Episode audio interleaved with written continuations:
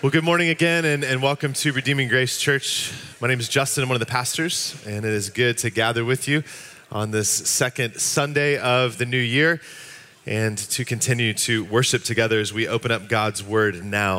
And so, Anna Claire is going to come and read our sermon text this morning. So, listen to the word of the Lord. He went away from there and came to his hometown, and his disciples followed him. And on the Sabbath he began to teach in the synagogue, and many who heard him were astonished, saying, Where did this man get these things? What is the wisdom given to him? How are such mighty works done by his hands? Is this not the carpenter, the son of Mary, and brother of James and Joseph and Judas and Simon? And are not his sisters here with us? And they took offense at him. And Jesus said to them, a prophet is not without honor, except in his hometown and among his relatives and in his own household. And he could do no mighty work there, except that he laid his hands on a few sick people and healed them. And he marveled because of their unbelief. And he went about among the, among the villages teaching.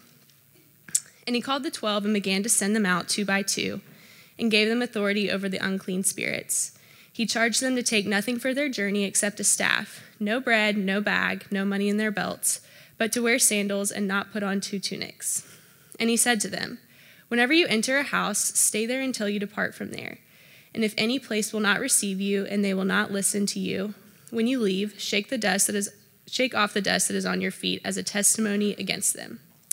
So they went out and proclaimed that people should repent. And they cast out many demons and anointed with oil many who were sick and healed them. King Herod heard of it, for Jesus' name had become known. Some said, John the Baptist has been raised from the dead. That is why these miraculous powers are at work in him. But others said, He is Elijah. And others said, He is a prophet, like one of the prophets of old. But when Herod heard of it, he said, John, whom I beheaded, has been raised. For it was Herod who sent and see, had sent and seized John and bound him in prison for the sake of Herodias, his brother Philip's wife, because he had married her. For John had been saying to Herod, It is not lawful for you to have your brother's wife. And Herodias had a grudge against him and wanted to put him to death. But she could not, for Herod feared John, knowing that he was a righteous and holy man, and he kept him safe. When he heard him, he was greatly perplexed, and yet he heard him gladly. But an opportunity came when Herod, on his birthday, gave a banquet for his nobles and military commanders and the leading men of Galilee. For when Herodias' daughter came in and danced, she pleased Herod and his guests.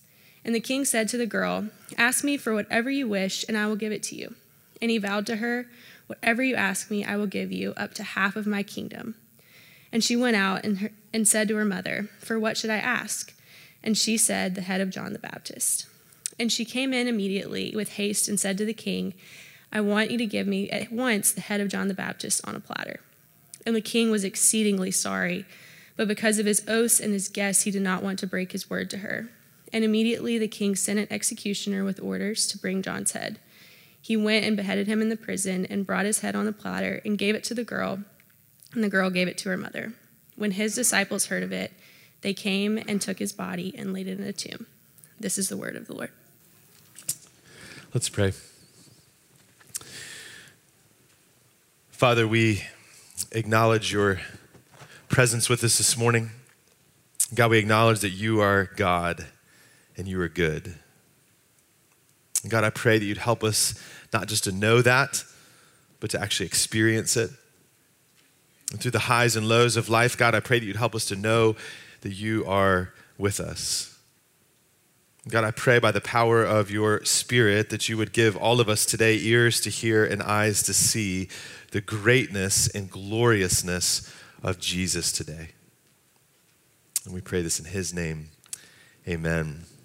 You know, every year at Christmas time, Amy and I will fill a stocking for one another. And there's usually some common things that we put in, regular staples of what's in there. In the candy department, I usually include a few of her favorites, a couple of boxes of Junior Mints, and in a sheer act of love, a bag of Twizzlers. I say a sheer act of love because I think Twizzlers are disgusting. Not only can I not stand the taste of them, I don't even like the smell of them. But because I love my wife, I give her those bags to enjoy on the other side of the couch. You know, we all have things that we don't particularly enjoy in life, and most of them, though, are matters of preference. Like, for instance, in addition to Twizzlers, I also don't like Brussels sprouts, okra, or Diet Coke. But, but, I think there are some things that all of us can say we don't enjoy that aren't just a matter of preference. One of those things that all of us, I think, can say we do not enjoy in life is being rejected. Whether it's a romantic interest, or maybe when you've applied for a job or applied to get into a college or tried out for a play or a sports team, it's something we've probably all experienced at different times and in different ways, but no matter how often it's happened to us, it's never fun. Rejection's hard. It's really difficult. So, how do we handle it when it happens? Mean, what are we supposed to do when we are rejected? Well, last week we finished our Advent series, Light in the Darkness, where we were looking at Luke chapter 1 and 2 and really looking at the promised birth of Jesus. Well, today we're jumping back into our sermon series that we'd have been in prior to Advent called Follow Me in the Gospel of Mark. And this is a book of the Bible, one of the Gospels, where Mark, the author of this Gospel, has a chief goal to show us who Jesus is and what it means to be one of his followers. Which, by the way, if you haven't grabbed one of these little handy Gospels of Mark, we have a few in the bookstore. I think they're great. You can write notes in them, all that kind of stuff. There's a few left in there. But we're jumping back in here, and we're going to continue to see how Mark is showing us who Jesus is. And where we pick back up is well into Jesus' life and into his public ministry. And what we're going to learn about today is rejection. But this rejection isn't related to personal preferences or the pursuit of a date or a job. This is rejection and resistance that's related to following Jesus. As we come to our text today, we see these three new scenes unfold that at first glance might seem to be disconnected from one another, but Mark is sharing them here together for a purpose and for a reason. And what we'll see in this text is that Jesus and Mark are setting expectations for Jesus' followers. That while rejection and resistance are normal, even to be expected for followers of Jesus, God gives grace in the midst of it. Gives grace not to give up, but to keep going. And in that, there's great hope and encouragement for us. See, Mark's immediate audience that he's writing this to originally was struggling. They were suffering for their faith. And so he's seeking to help them, to encourage them.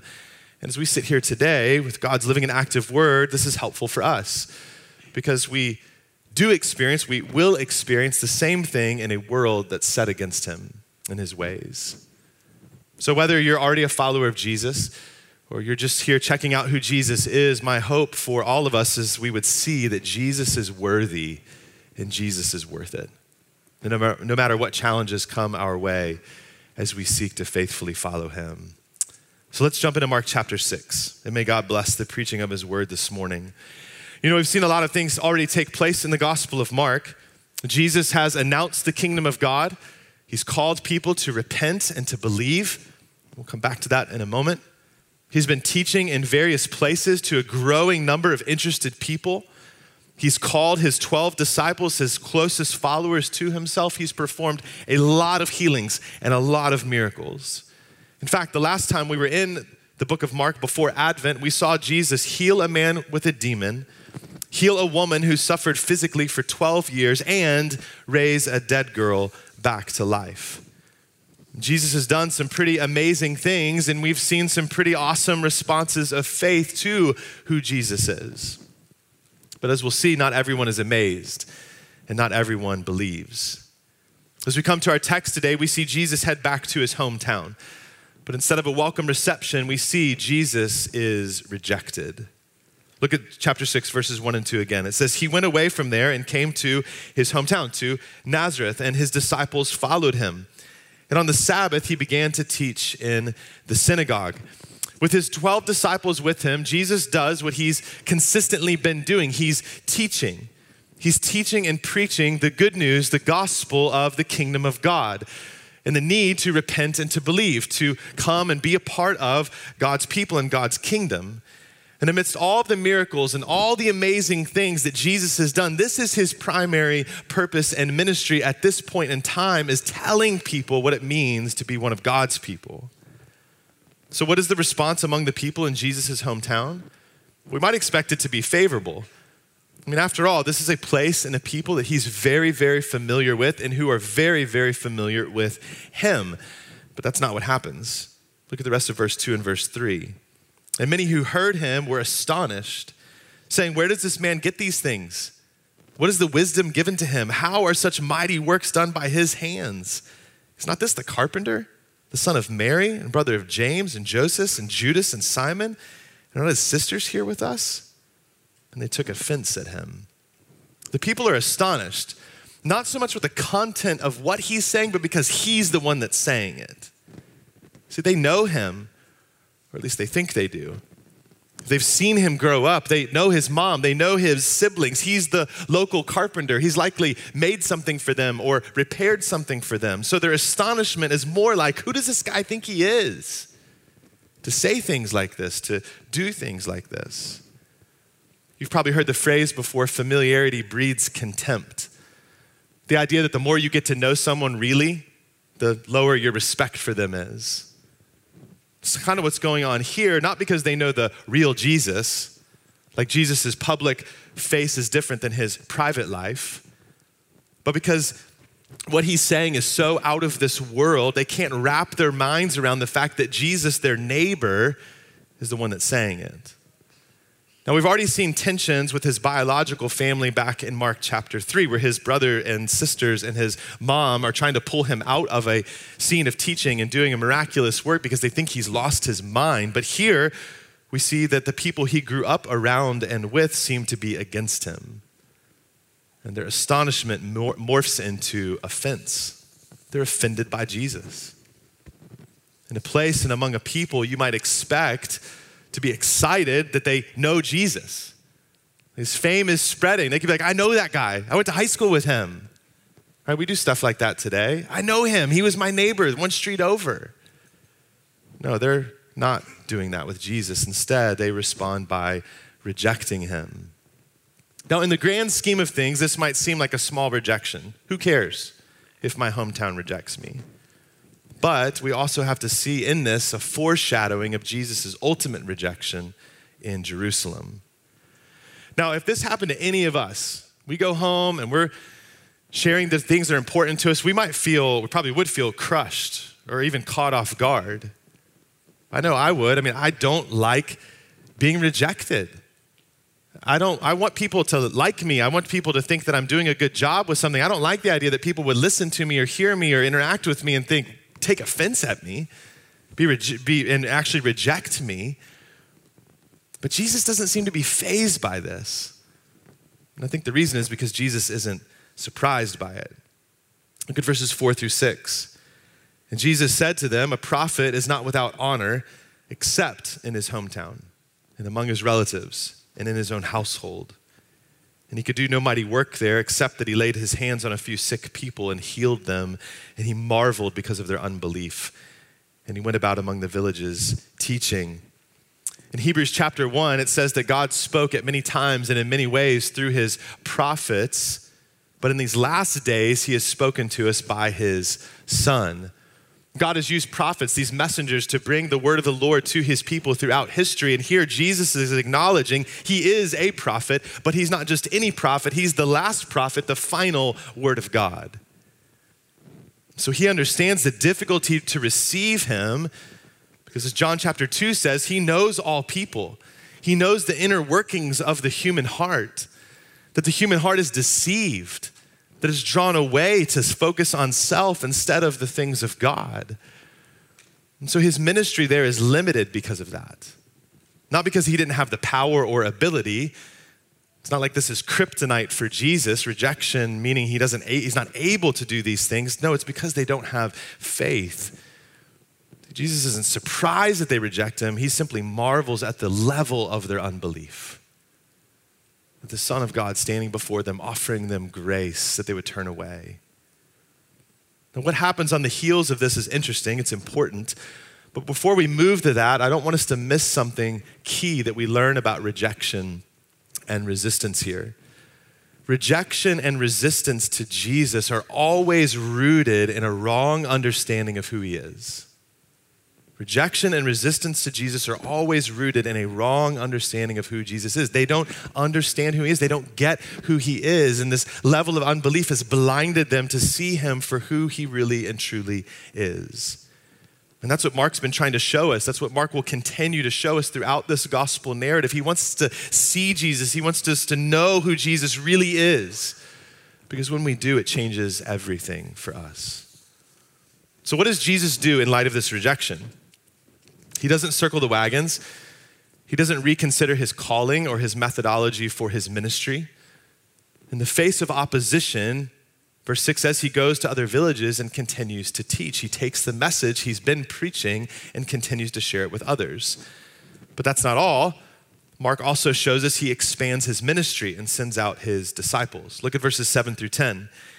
And he called the 12 and began to send them out two by two and gave them authority over the unclean spirits, he charged them not to take to take nothing for their journey except a staff, no bread, no bag, no money in their belts, but to wear sandals and not to put on two tunics. And he said to them, Whenever you enter a house, stay there until you depart from there. Now, there's a few things to note here. First, the disciples are sent out in pairs. I think we can learn something from this ministry and mission are not meant to be solo projects. They're meant to be done in the context of community, the context of relationship. Jesus doesn't send them out as a bunch of disconnected individuals, He sends them out with a brother to go with them. So when you and I think about someone maybe we know that doesn't yet know Jesus, we long for them to come to know Christ, consider inviting them just to meet somebody else that also knows Christ, someone in your community group someone that's a member of this church, invite them into relationship with God's people so they can see what it's like to be among God's people and follow Christ. But then it says Jesus sends them out and he gives them authority over unclean spirits. And based on Mark chapter 3, they go preaching the good news of the kingdom of God. But remember also from Mark 3, this was after they'd been with him. See, it isn't their ability or their knowledge that qualifies them to be sent. As we'll see through the rest of the Gospel of Mark, they still oftentimes don't get it. They oftentimes still seem to struggle with understanding who Jesus really is. No, it's their closeness to Christ that qualifies them to be sent. And when Jesus sends them, he sends them without any resources. This would be like us being sent out, not allowed to, not allowed to use our iPhone for directions to know where we're going, or to communicate with anyone. Not being able to make a reservation at a hotel or use Yelp in an unknown city to find out a good place to eat. It'd be like not taking your credit card or having access to Venmo or Apple Pay. He's doing this, though, not to be mean. He's doing this not to create some kind of precursor to the TV show Survivor or Alone. No, this is a way for him to teach the disciples for them to learn to fully be dependent on God for his provision for them, the God who's sovereign over their life and the lives of the people they're interacting with. But I love that Mark puts this right here. Jesus is rejected. He's rejected in his hometown, the people who know him the best. But on the heels of hometown rejection and increasing pressure from the religious leaders, Mark shows us Jesus invites his disciples to be a part of his kingdom ministry of light and life breaking into places of darkness and death. Things aren't slowing down in the midst of rejection, they're speeding up, they're increasing. But within this, we see a connection with this previous section. Not only is Jesus rejected, but our second point, Jesus' message will be resisted. So these disciples are getting ready to go out. They've been with Jesus, which means they saw Jesus do amazing things. They were with Jesus when he was rejected at home. So in verse 11, we see Jesus tell them they might have a similar experience. Look at verse 11. It says, And, if any place will not receive you and they will not listen to you, when you leave, shake off the dust that is on your feet as a testimony against them. Jesus is telling them some people will receive you, but others won't. Why is that? Why might some people resist the disciples? It's because of the message they bring. Look at verse 12. It says, So they went out and proclaimed that people should repent. They're bringing a message of repentance.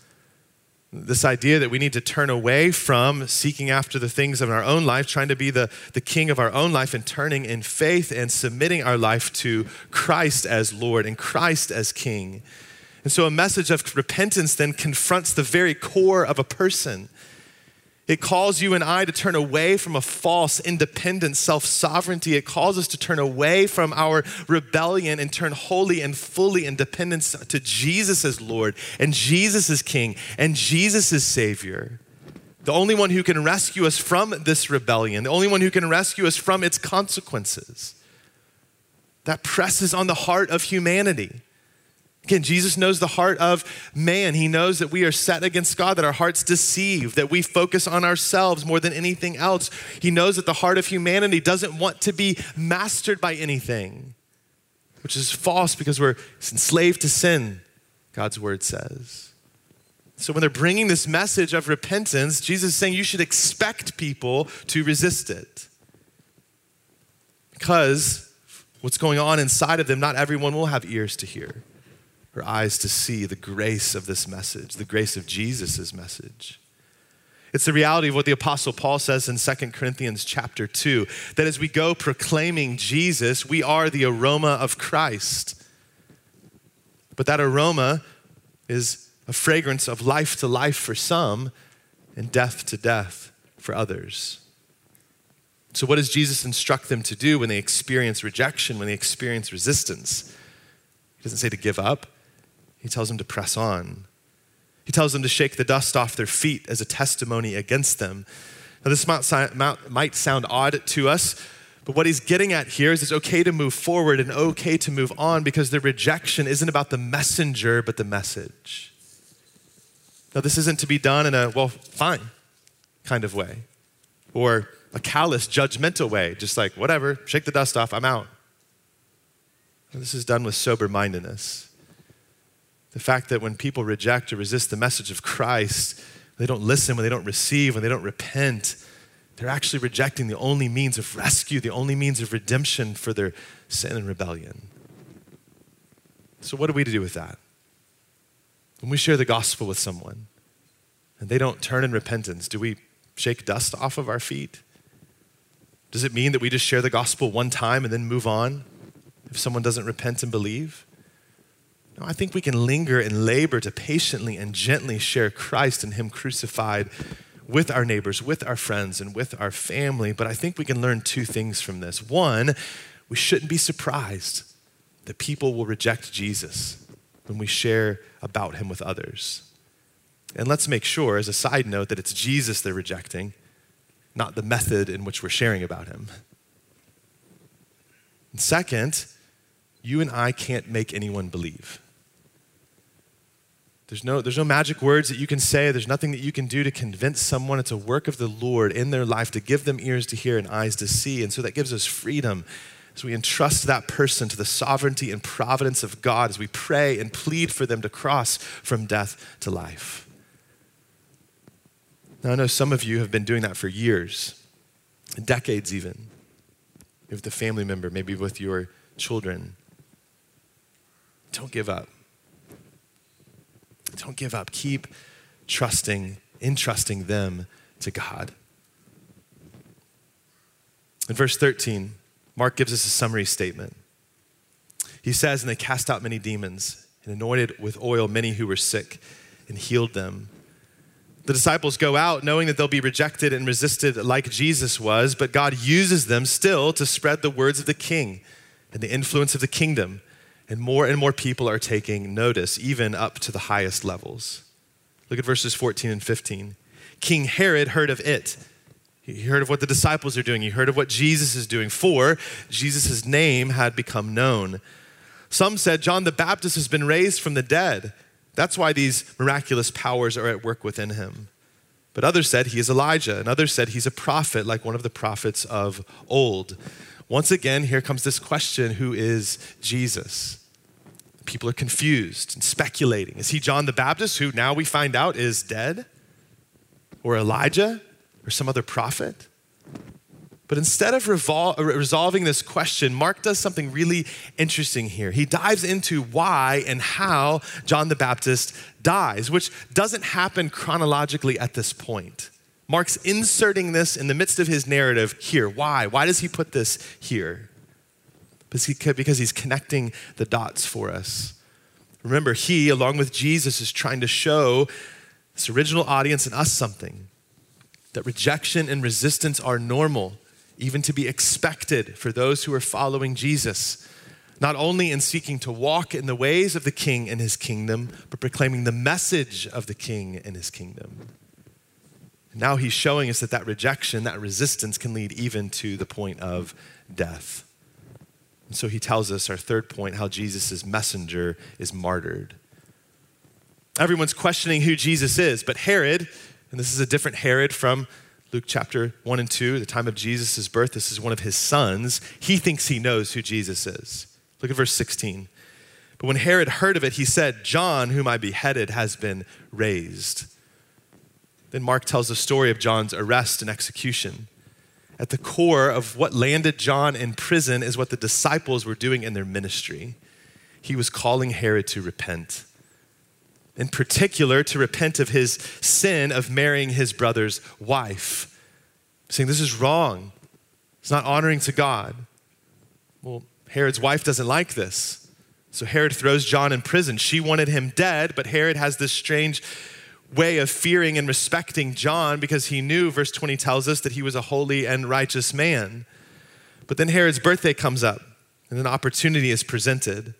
He throws this party, this banquet for his nobles and his military commanders and the leading men of Galilee, and he's boasting about all these different things going on. And his wife's daughter comes in and, and, dances and performs in front of them, and he tells her, You can have whatever you want, up to half of my kingdom. He's saying, I can do anything for you. What is it that you want? So she goes out to her mother. She says, He says, I can have anything. What should I ask for? And immediately she says, I want John's head. John's head on a platter. John's in prison because he was faithful, even in the midst of rejection and resistance. But notice Herod, fearing rejection and resistance from his guests, calls for John to be beheaded, even though he knows it's wrong. Look at verses 27 through 29. It says, And immediately the king sent an executioner with orders to bring John's head. He went and beheaded him in the prison and brought his head on a platter and gave it to the girl, and the girl gave it to her mother. When his disciples heard of it, they came and took his body and laid it in a tomb. So, again, why is Mark mentioning this here? Why does he insert this here? I think there's two purposes. First, John is the precursor for Jesus and his kingdom and telling us about that, but he's also the precursor for Jesus and his death. His rejection and death foreshadow Jesus' rejection and death. Just like John, Jesus will be killed for his righteousness due to political pressure and religious expectations. But unlike John, Jesus' death will pay for the sin of people, even the people who reject him and persecute him. People from every tribe and every language and every nation who place their faith and trust in him. Jesus won't be a political martyr or a spiritual martyr, he'll be a sacrificial substitute for sinners like you and like me. But second, Mark puts all this all together in this section after a fruitful time of ministry for Jesus to show his original audience, to show us that following Jesus will be challenging and not everyone will be successful from the world's perspective. Jesus was popular in the region, his fame was spreading, but so was John. People knew who John the Baptist was. Is this what he had in mind when he said in John chapter 3 and talking about Jesus, he must increase, but I must decrease? Did he expect this to be the end, the outcome for his life? And then one of the gospel accounts, as John sits in prison, he sends some of his disciples to Jesus to say, Are you really the one we're looking for? He has his own moment of unbelief, thinking, ah, This isn't how I thought this was going to go. John was faithful even though it cost him his freedom, even though it cost him his life. And Mark wants us to see, Jesus wants us to see that there is a real cost to faithfully following him. That's why this is sandwiched between the sending of the 12 and their return. Verse 30 says the apostles returned to Jesus and told him all that they had done and taught. They come back and things seem to have gone well for them, but not for John. Not everyone will always be received. Not everyone will always be successful. In fact, almost all of these men would one day also die for following Jesus. But the gospel has gone forward even through opposition, even in, through death, all over the world, all the way here to Fairfax. The message of repentance and faith of the kingdom of God has spread. And God, again and again and again, has worked in the face of rejection, in the face of opposition. So we would, shouldn't be surprised then when we see it and experience it in our own lives. The Mark, the writer of this gospel, wasn't one of the 12 disciples. But most scholars believe that he got most of his information to write this gospel account from Peter. Peter, who has had a front row seat to all that we've seen and all we've heard in this section. And Peter writes a letter to a struggling group of Christians, a suffering group of Christians who are being rejected and being resisted. And he says this to them 1 Peter chapter 4, verses 12 through 16. Beloved, do not be surprised do not be surprised at the fiery trial when it comes upon you to test you, as though something strange were happening to you. But rejoice. Rejoice insofar as you share Christ's sufferings, that you may also rejoice and be glad when his glory is revealed. If you are insulted for the name of Christ, you are blessed. You're blessed. Why? Because the Spirit of glory and of God rests upon you.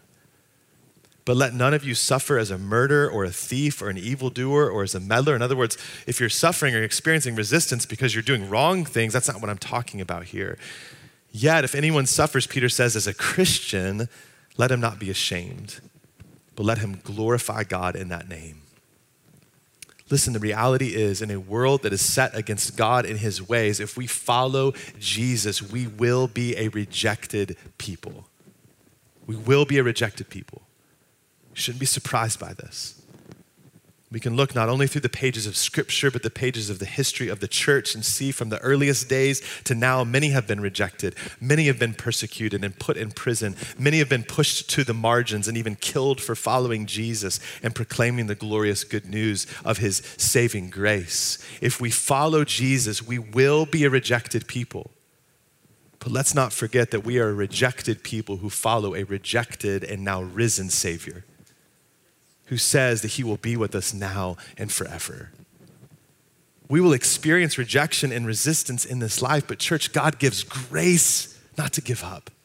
He gives grace to keep going, to know and remember that Jesus says, I will be with you always to the very end of the age.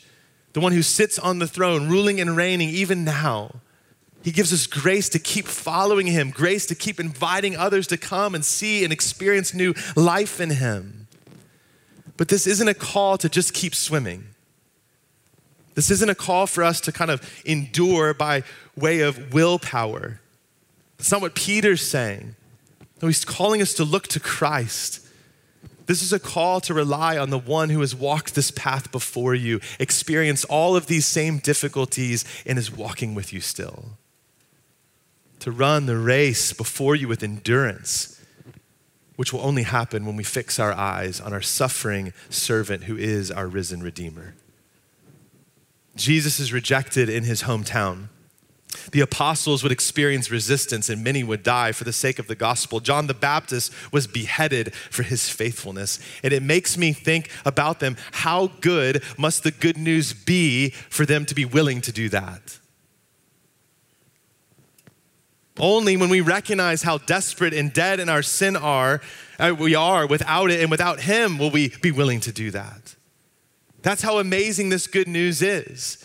And that's what we need to be reminded of regularly. See, the reality is, we were all the rejectors. We were the resistors. We were the scoffers and mockers of Jesus rebels set against God, not looking for rescue, not looking for redemption from Him, shaking our fist at Him. But as Romans chapter 5 says, while we were still weak at the right time, Christ died for not the godly, not those who'd clean their life up, but for the ungodly. And God shows his love for us, and that while we were still sinners, while we were still resisting Christ, Christ died for us. It was my disobedience, my rebellion, my unbelief, my sin that held him there until he said, It is finished. Nailed to a Roman cross, bleeding, gasping for breath. He did that for me. He did it for you. That's unfathomable. Who would do that? Only a God who is merciful and gracious slow to anger, and abounding in steadfast love and faithfulness. Only a God who, before the foundation of the world, purposed to pursue and redeem and restore a people to himself. That is truly amazing, earth shattering, life altering news, good news that changes everything. Listen, if you're not yet a follower of Jesus, I want you to see that right now you are rejecting him. You're resisting him. But even in your rejection, He's inviting you to Himself. He's inviting you to Himself to experience new life in Him. So I implore you repent and believe. Repent and believe. For those of us that are already following Jesus, is the gospel that amazing to you? So amazing that you're willing to experience rejection, you're willing to experience resistance, even death, for seeking to follow Jesus and tell others about him for millions of our brothers and sisters around the world, this is a very real question with a very real life and death implications to it. But the reality for most of us in America, at least in this generation, is that we won't experience the threat of death for following Jesus or telling others about him, but we will experience rejection and resistance in other ways. Again, not because of the method with which we talk about Jesus, not because of our preferences or opinions, for seeking to faithfully and humbly follow Jesus in all things. Maybe you get passed over for a promotion because of the things you are willing or not willing to do in your workplace, because people know that Jesus is important to you. Maybe you'll be made fun of at school, not thought of as cool amongst your friends or peers because you're seeking to follow after Christ. Maybe you'll be included but kept at a distance by coworkers or neighbors because they know you're one of those Jesus people. Some of you might lose your jobs because of your faith. Many of us will be ridiculed, lose relationships, or have strained relationships with friends or family, maybe your parents or your kids, people we care deeply about. In a myriad of other more acute and personal ways, I know some of you have or are even experiencing right now. In the midst of all of it, are you willing, am I willing to endure that for the sake of honoring King Jesus? And I'd like to say yes all of the time. But if I'm honest, the reality of my life is that I don't always feel that way. I don't always act that way. Sometimes it's just easier to stay quiet. It's just easier to go along with the crowd, just wanting to fit in. But that's why I need texts like this. That's why I need a community like this to remind me that this place is not my home, that I'm a sojourner, a citizen of heaven, to remind me that Jesus is worthy and Jesus is worth it. And He gives grace to keep going forward as we look to Him, as we rely on Him, as we walk by faith and not by sight. Listen, there's a very real cost to following Jesus. So we shouldn't be surprised by rejection and resistance along the way. As, we, as we've seen in this text, not everyone will be successful in the world's eyes. But that's okay. Because you and I aren't called to be successful, we're called to be faithful. Faithful to the risen King who one day will come again and make all things new. Faithful to the one who says to you and says to me even now, Follow me. You know, I can't think of a better gift of grace right now to help us to keep going, to keep following Jesus before we head into this week than to take communion together. So if you don't yet have the elements for the Lord's Supper, you can grab those in the back or if you're in the balcony along the railing. I got one. You know, this meal reminds us of the faithful suffering Jesus endured for our unfaithfulness. We eat the bread, the picture of his body broken and given for us. We drink the cup, a picture of his blood shed for us. And I want us to recognize that in this meal, there is grace for you. The very real presence of Jesus the risen King, who for the joy set before him endured the cross for you, for me, despising its shame, and is now seated at the right hand of God. In this meal is grace to keep going, to keep walking in faithfulness, to keep bringing light into dark places until he comes again or calls you home. Grace to help you remember that he is worthy and he is worth it. And so before you eat and drink, before we stand and sing, I want to just invite you just to take some time to reflect and to respond, to ask for help in the midst of whatever maybe suffering or trial or rejection you're experiencing right now, to repent, to rejoice, and then we'll eat and drink together. And listen, if you're not yet a Christian, we're so grateful God's brought you to gather with us this morning. Instead of eating and drinking this meal, we just want to invite you to think in the reality of who Jesus is. Who do you say that He is? Will you turn to Him today in faith and let us know how we can help you along your journey? So take a few moments right now to quietly commune with God and then we'll eat and drink together.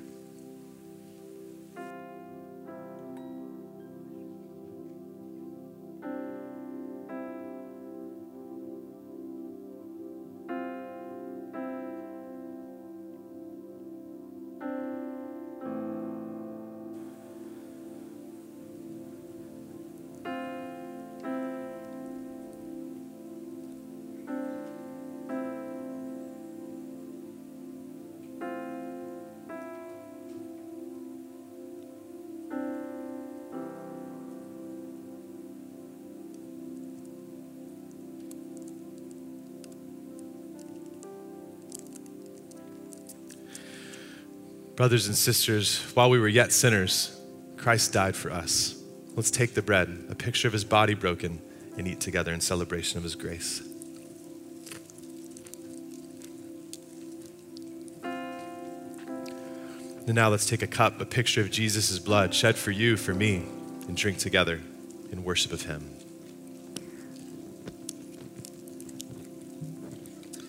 Would you pray with me? Oh God of mercy and God of grace, we thank you for your word. We thank you for the reminder that we will experience rejection and resistance. But God, you give grace to keep going. Whatever someone's experiencing right now, maybe it's with their kids or a family member or a coworker, God, I pray that you'd help them right now to set their eyes on Christ, to know that you are worthy, that you're worth it. God, we're rejected people. We follow a rejected and risen Savior who is for us and with us. So help us to remain faithful focused on Him in all things among all people for your glory. We pray all this in Jesus' name. Amen.